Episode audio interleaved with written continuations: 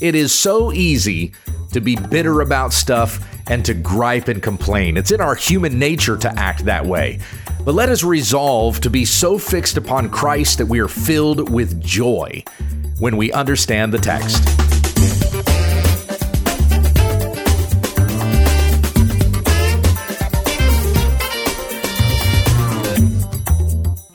New Year from your friends at When We Understand the Text, a daily Bible commentary to help encourage your time in the Word. Tell your friends about our ministry at wwutt.com. Here once again is Pastor Gabe. Thank you, Becky, and Happy New Year, everyone. Even though we're starting a brand new year, we're still following the same pattern of devotionals that we've been doing on this broadcast with New Testament study on Monday, Tuesday, and Wednesday, Old Testament on Thursday, and our Q&A on Friday. Today we come back to our study in the Gospel of Matthew and we're on to chapter 20. I'm going to start by reading verses 1 through 16 out of the Legacy Standard Bible. Hear the word of the Lord. For the kingdom of heaven is like a landowner who went out early in the morning to hire laborers for his vineyard. Now, when he had agreed with the laborers for a denarius for the day, he sent them into his vineyard. And he went out about the third hour and saw others standing idle in the marketplace. And to those he said, You also go into the field, and whatever is right I will give you. And so they went. Again he went out about the sixth and the ninth hour, and the same thing. And about the eleventh hour he went out and found others standing around, and he said to them, Why have you been standing here idle all day long? They said to him, Because no one hired us. He said to them, You go into the vineyard too. Now, when evening came, the owner of the vineyard said to his foreman, Call the laborers and pay them their wages, beginning with the last group to the first. And when those hired about the eleventh hour came, each one received a denarius. And when those hired first came, they supposed that they would receive more, but each of them also received a denarius. Now, when they had received it, they grumbled at the landowner, saying, These last men have worked only one hour and you have made them equal to us, who have borne the burden of the day and the scorching heat.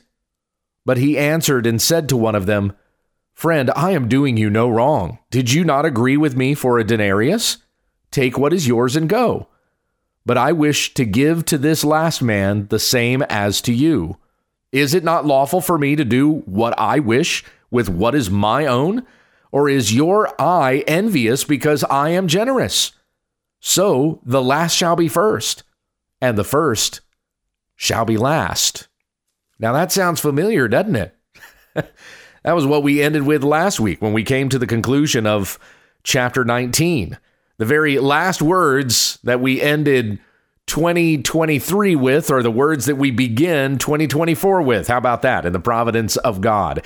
Now, you'll notice here at the start of chapter 20, as Jesus gives this parable, we've got no introduction. It doesn't say anything like Jesus and his disciples came to this town and the crowds came to him and then Jesus told them a parable saying. You don't see anything like that.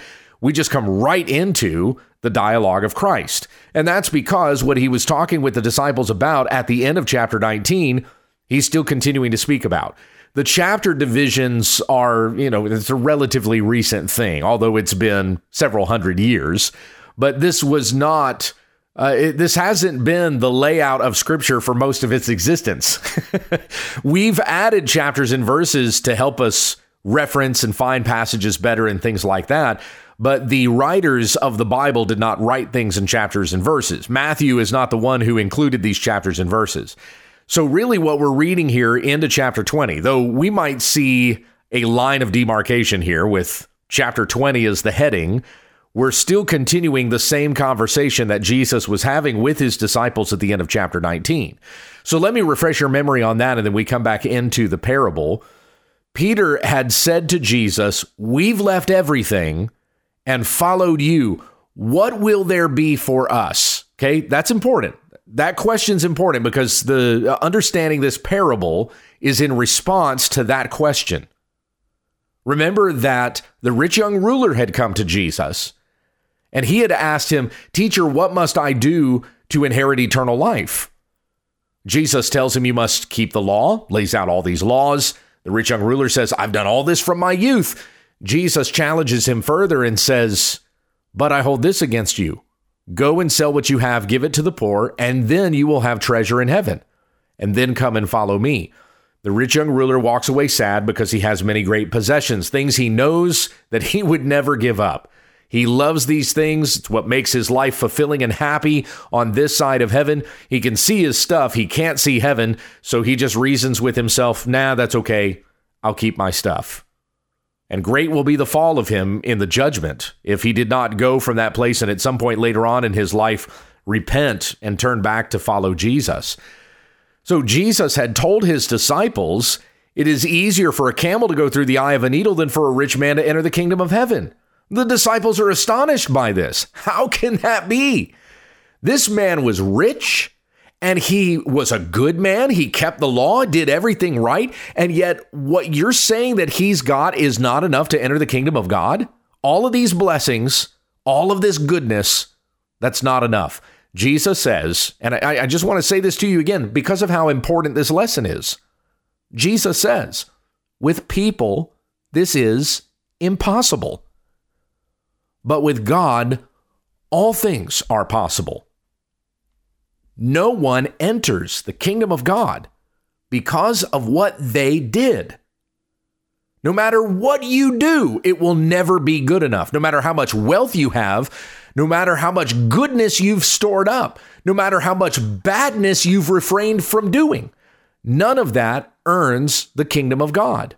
We can never achieve the level of holiness required to stand in God's presence and dwell where He dwells. We can't ever achieve that. You've already sinned.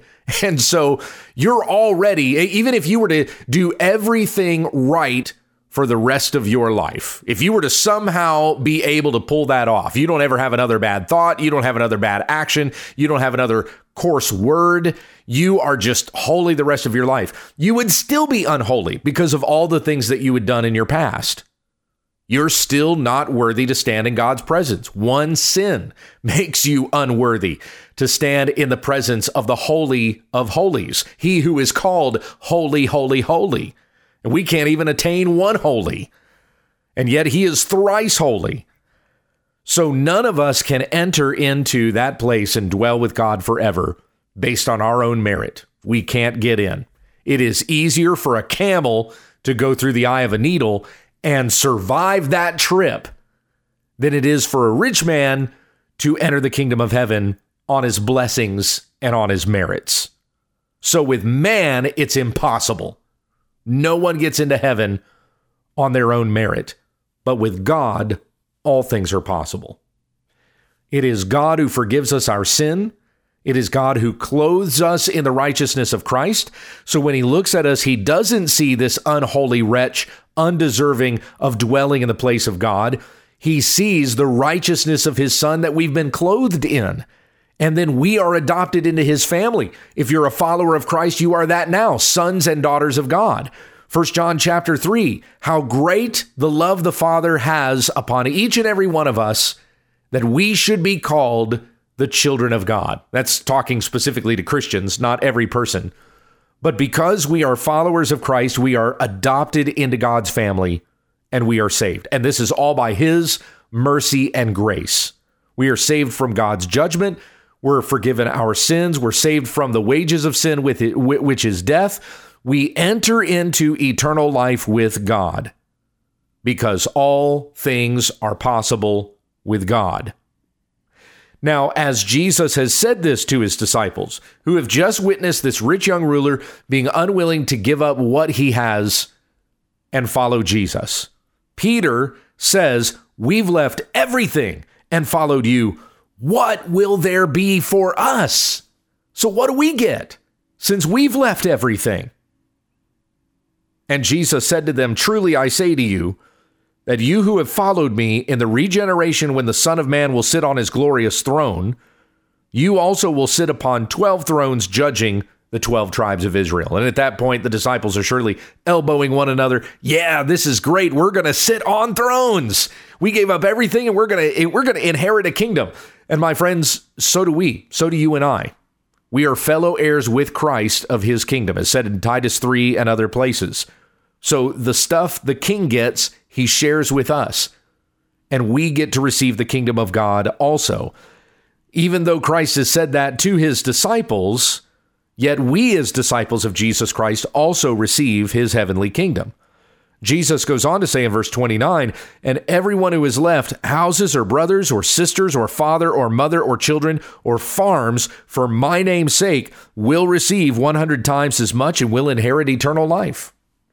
Now, as I had talked about this last week, I had mentioned th- these are material things. And just as you have given up those material things this side of heaven, you will also receive much more this side of heaven. Now that's not a that's not a prosperity theology promise. But if you're attending a church, you are already receiving the benefits of exactly what Jesus is talking about here. You have many more houses and brothers and sisters and father and mother, children, farms. You've received a hundred times as much because of the family of God that you are now a part of in Christ. It's amazing where I get to go and encounter Christians, and sometimes I take them out to eat, or sometimes they'll take me out to eat. We bless one another with what God has blessed us with. And it's amazing the family that you will find no matter where you are. I've never been outside of the United States of America, but I expect that when I go into another country, though this is a different culture, different nationality, completely different backgrounds, we might even be speaking different languages, but we will find a common love with one another if we are in Christ. These are my brothers and sisters in the Lord. And so we have gained so much more, even on this side of heaven. You give up everything to follow Christ, you gain much more now in this life and even in the life to come. I was very, very close with my siblings when I was growing up, but my siblings have gone different courses in their lives. They've gone very godless directions, in fact. And my wife and I had to make a decision pretty early on in our marriage that we were not going to be sacrificing our time or exposing our children to some of those things that my siblings like to do that we don't want we don't ever want our children to ever be exposed to that kind of a thing if we can help it. And so I've had to give up some of those close relationships that I once had in my life for Christ because of my Christian convictions because I'm more committed to my church and my my real brothers and sisters are in the body of Christ that I'm invested in, not in those who I'm related to by blood, but those whom I uh, who I am related to by blood. You get what I mean? I'm related to by the blood of Christ rather than the same blood that flows through our veins. I've gained so much more. Some of the things that I've had to give up and walk away from but yet God has blessed me with more through the, the blessing of the church that I get to be a part of. But then Jesus goes on to say in verse 30 many who are first will be last, and the last will be first. That's the statement that closes chapter 19. And then it's the parable that we read in chapter 20 that explains that statement. The first will be last and the last first. Remember, once again, the question that that Peter asked We've left everything and followed you. What then will there be for us? Now, Jesus is promising them you're going to receive a lot. But just because you are among the first to follow me, that doesn't mean you get more. Okay? Because that, that's coming about in this parable that we're reading here.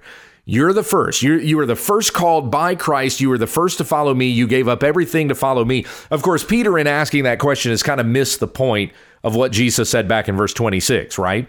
Jesus said, with people, this is impossible, but with God, all things are possible. Peter goes, Well, we've left everything. I mean, I mean you know, why didn't Jesus just smack him upside the head? Peter, were you paying attention? It's not about what you've done. it is about what God has done by his mercy and grace toward you.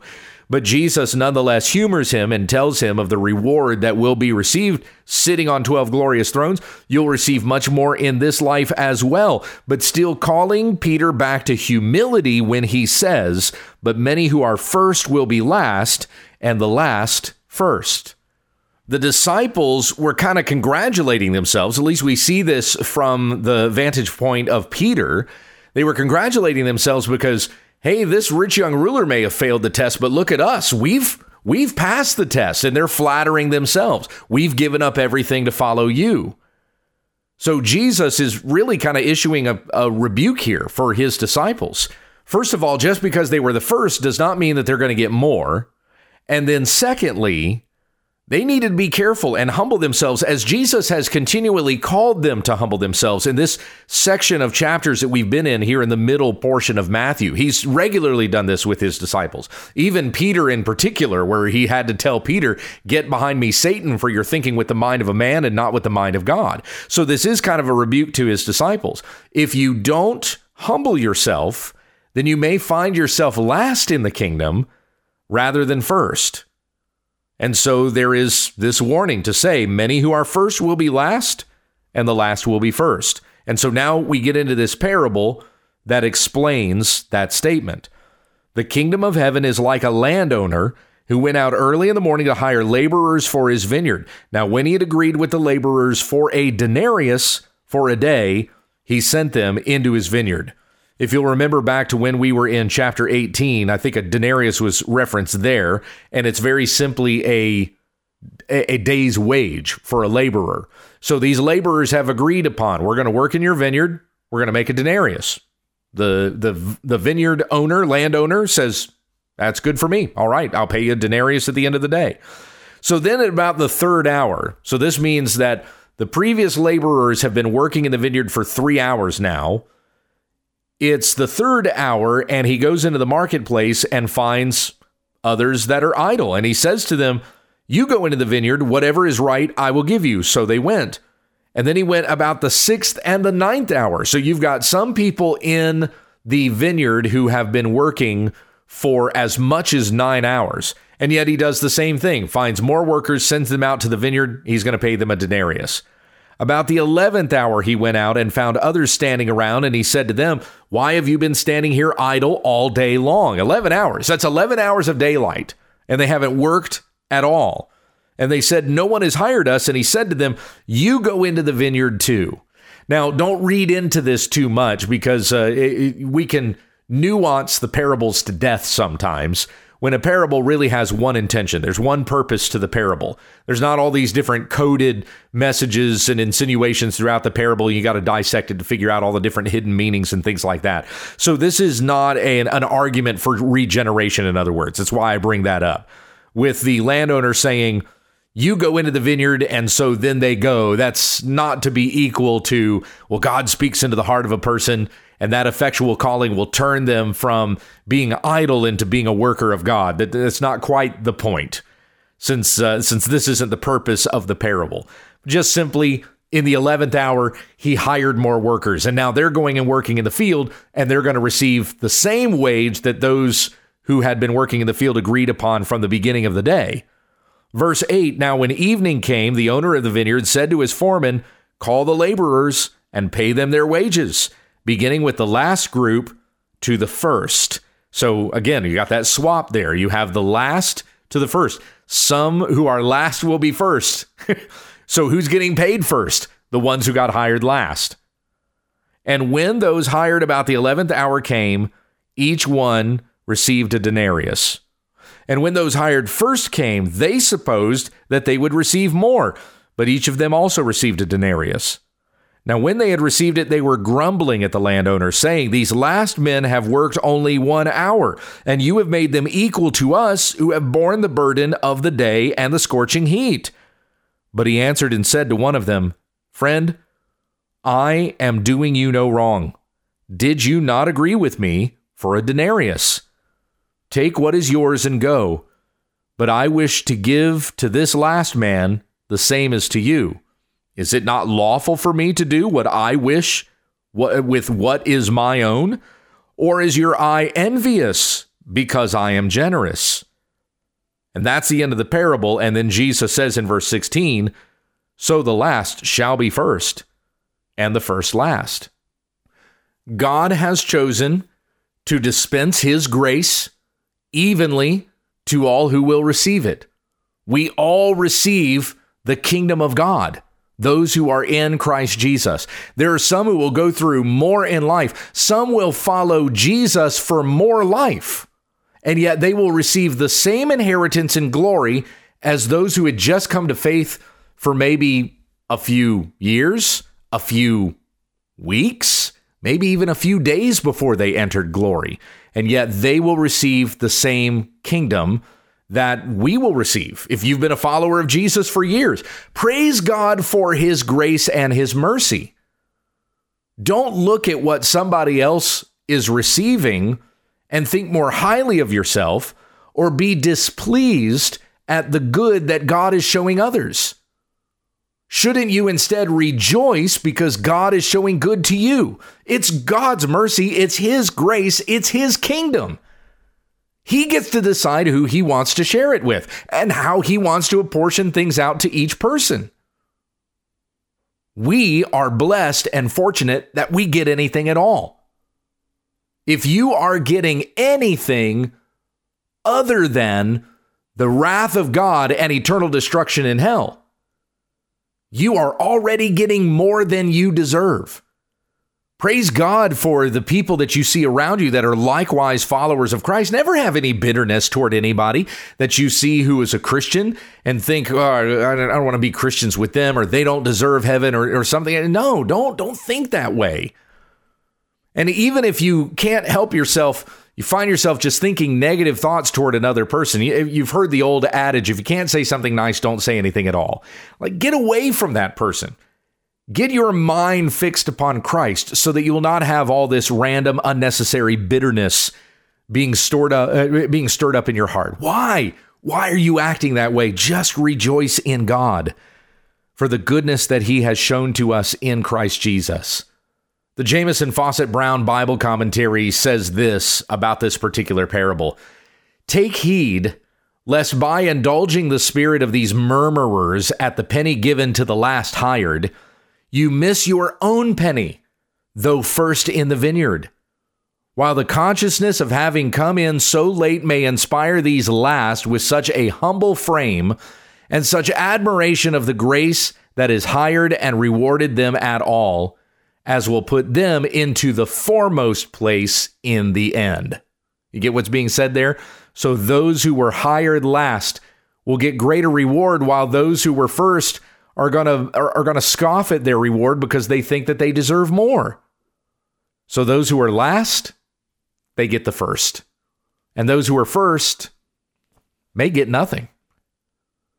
So let us rejoice in God for the salvation he gives us in Christ and know that you've already been given more than you deserve. So rejoice in God. Let's let's finish there with prayer. Heavenly Father, we thank you for what we've read. What a good lesson here as we start a brand new year. A reminder to be thankful. We have cause to be thankful each and every day when we wake up because we know that our sins are forgiven in Christ and we have the promise of eternal life. Though this body is wasting away, maybe for some of us, our body wastes away and dies this year. Let it be the year that we enter into glory and we rejoice to see you face to face. Let us not be upset or bitter because we didn't get something that we thought we were owed.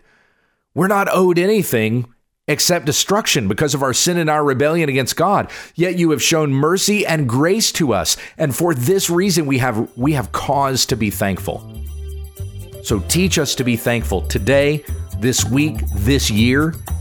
May more of the joy of the Lord be our strength heading into 2024. Thank you for your goodness and grace, and help us to show the same kindness that you have shown to us to others. It's in Jesus' name we pray. Amen. Thank you for listening to When We Understand the Text with Pastor Gabe Hughes. If you'd like to support this ministry, visit our website, wwutt.com, and click on the Give tab in the top right corner of the page. Join us again tomorrow as we continue our Bible study when we understand the text.